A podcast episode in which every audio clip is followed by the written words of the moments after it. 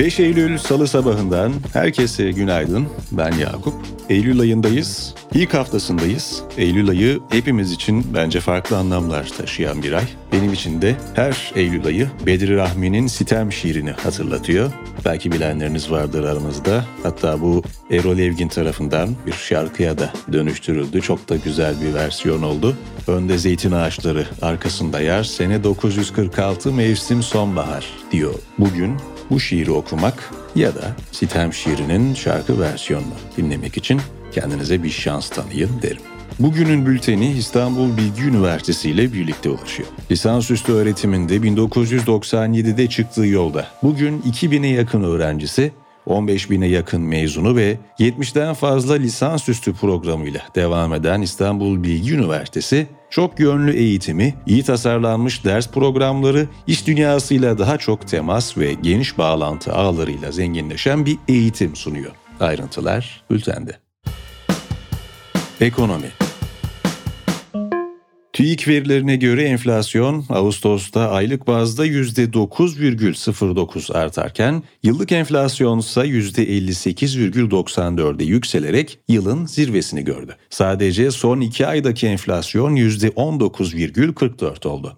Gıda ve enerjinin dahil edilmediği çekirdek enflasyonda artarak yıllık %64,85 seviyesinde ölçüldü. Ayrıca bu ay bir ilk yaşandı. TÜİK'in açıkladığı aylık enflasyon ilk kez ENAG'ın diğer adıyla Enflasyon Araştırma Grubu'nun açıkladığından yüksek çıktı. ENAG aylık enflasyonu %8,58 olarak açıklamıştı. Dış ticaret açığı Ağustos'ta geçen yılın aynı ayına göre %21,2 düşüşle 8,88 milyar dolar oldu. Ticaret Bakanlığı'nın öncü verilerine göre Türkiye'nin ihracatı Ağustos'ta %1,6 artışla 21,6 milyar dolara yükselirken ithalat %6,3 azalarak 30,5 milyar dolara geriledi. Türkiye'de finansal kesim dışındaki firmaların net döviz pozisyonu açığı, TCMB verilerine göre Haziran itibarıyla önceki aya göre 2,42 milyar dolar artışla 83,8 milyar dolar oldu. Avro bölgesinde yatırımcı güveni geçen ay yaşanan yükselişin ardından bulunduğu eksi 18,9 puan seviyesinden Eylül ayında eksi 21,5 puana geriledi. Cari endekste eksi 20,5 puandan eksi 22 puana inerek 2022 Kasım ayında bu yana kaydedilen en düşük seviyesini gördü. Almanya'da ihracat Temmuz'da aylık %0,9, yıllık bazda ise %1 düşerek 130,4 milyar avroya geriledi. Düşüşte küresel ekonomideki durgunluk etkili oldu. İthalatsa aylık %1,4 artış, yıllık bazda ise %10,2 düşüşle 114,5 milyar avro seviyesinde gerçekleşti. İş dünyası ve finans Türkiye'de otomobil ve hafif ticari araç pazarı Ağustos'ta %78,9 büyüyerek 86 bin adedi aştı. Otomobil satışları %87,7 artışla 66 bin adet olurken hafif ticari araç pazarı %55,1 büyüyerek 20 bin adet olarak gerçekleşti. Otomotiv pazarı yılın ilk 8 ayında bir önceki yılın aynı dönemine göre %64,7 oranında artarak 755 bin adet olarak gerçekleşti. Halka arz sürecini tamamlayan e-bebek mağazacılıkta 3,9 milyon kişiden 7,7 kat talep gelirken şirketin halka arz büyüklüğü ise 1,86 milyar lira oldu. TCMB'nin sadeleşme adımlarıyla ticari kredi faizlerinin yükselmesi sonucunda bankaların ticari kredi iştahında da artış gözlendi. Ekonomimden Şebnem Turhan'ın haberine göre 13 haftalık yıllıklandırılmış kur etkisinden arındırılmış ticari kredi büyümesi %6,6'ya yükseldi.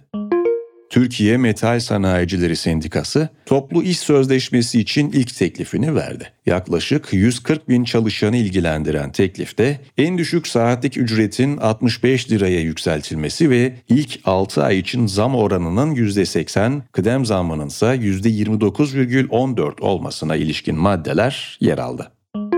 Dünyanın en büyük pil metali üreticisi Albemarle, Avustralyalı lityum şirketi Liontown'u satın almak için teklifini %20 oranında artırarak 4,3 milyar dolara çıkarması sonucunda Liontown'un anlaşmayı kabul etmeyi değerlendirdiği kaydedildi. Liontown'un Tesla ve Ford gibi devlerle tedarik anlaşmaları bulunuyor.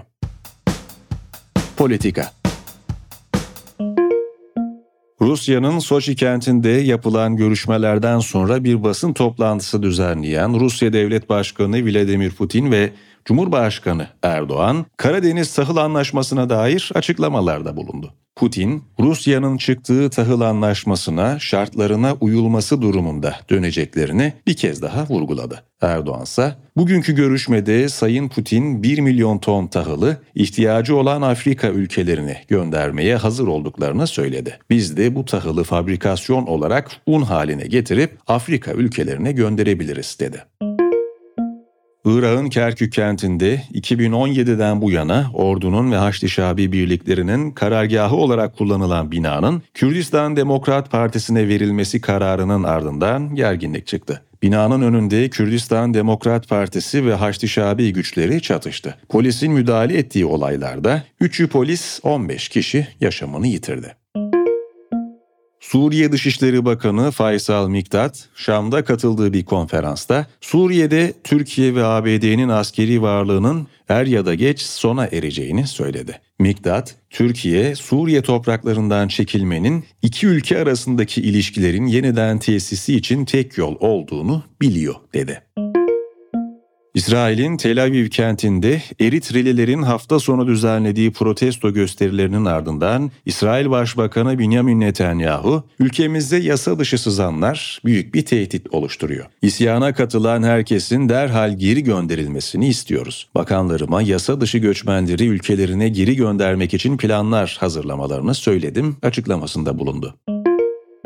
İsveç'te bir göstericinin Kur'an-ı Kerim yakmasının ardından ülkenin üçüncü büyük şehri Malmö'nün göçmenlerin yoğunlukta olduğu bir mahallesinde olaylar çıktı. Göstericilerle çatışan polis, şiddet içerikli olarak tanımladığı olaylarda kendilerine taş atıldığını ve onlarca aracın yanı sıra bir yeraltı garajının ateşe verildiğini açıkladı. Teknoloji ve girişim Elon Musk'ın uzay taşımacılığı şirketi SpaceX ile NASA'nın ortaklaşa yürüttüğü 6 görevi kapsamında uluslararası uzay istasyonuna giden 4 astronot 184 günün ardından dünyaya döndü.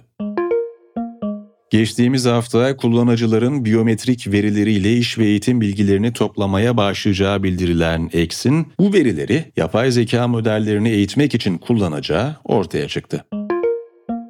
Meta'nın Avrupa Birliği'nde geçerli veri koruma yasaları nedeniyle Avrupa Birliği'ndeki kullanıcılar için Facebook ve Instagram'da reklamsız ve ücretli bir abonelik sistemi başlatacağı iddia edildi.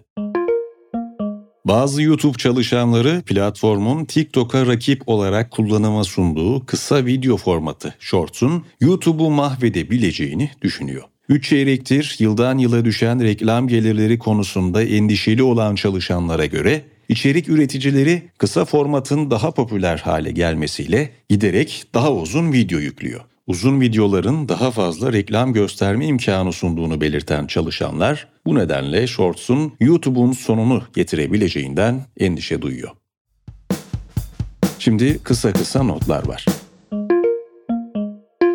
Almanya şansölyesi Olaf Scholz hafta sonu yaptığı koşu kazasının ardından göz bandı taktığı bir fotoğraf paylaştı. Scholz, gelecek tepkileri sabırsızlıkla beklediğini söyledi. Avrupa İstatistik Ofisi, Avrupa ülkelerinde gençlerin ortalama kaç yaşında ailelerinin evlerinden ayrıldıklarına ilişkin 2022 yılı verilerini yayımladı. Verilere göre Avrupalı gençler ortalama 26,4 yaşında ailelerinden ayrı yaşamaya başlıyor. Ukrayna Devlet Başkanı Volodymyr Zelenski, Kırım Tatar Türk'ü Rüstem Umerov'u savunma bakanı olarak atadı. Umerov, Rusya'nın Ukrayna'yı işgalinin ardından Moskova ile özellikle esir takası ve sivillerin tahliyesi konularında gizli görüşmelerde yer aldı.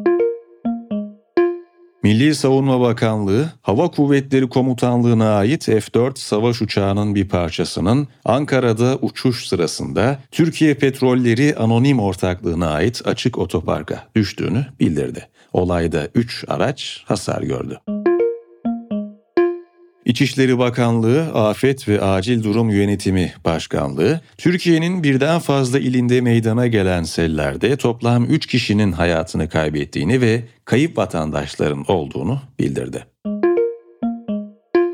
Doğan Holding, geçirdikleri deniz kazası sonrası Vuslat Doğan Sabancı'nın tedavisinin evinde, yoğun bakım süreci tamamlanan Ali Sabancı'nın tedavinin ise normal odada devam ettiğini bildirdi.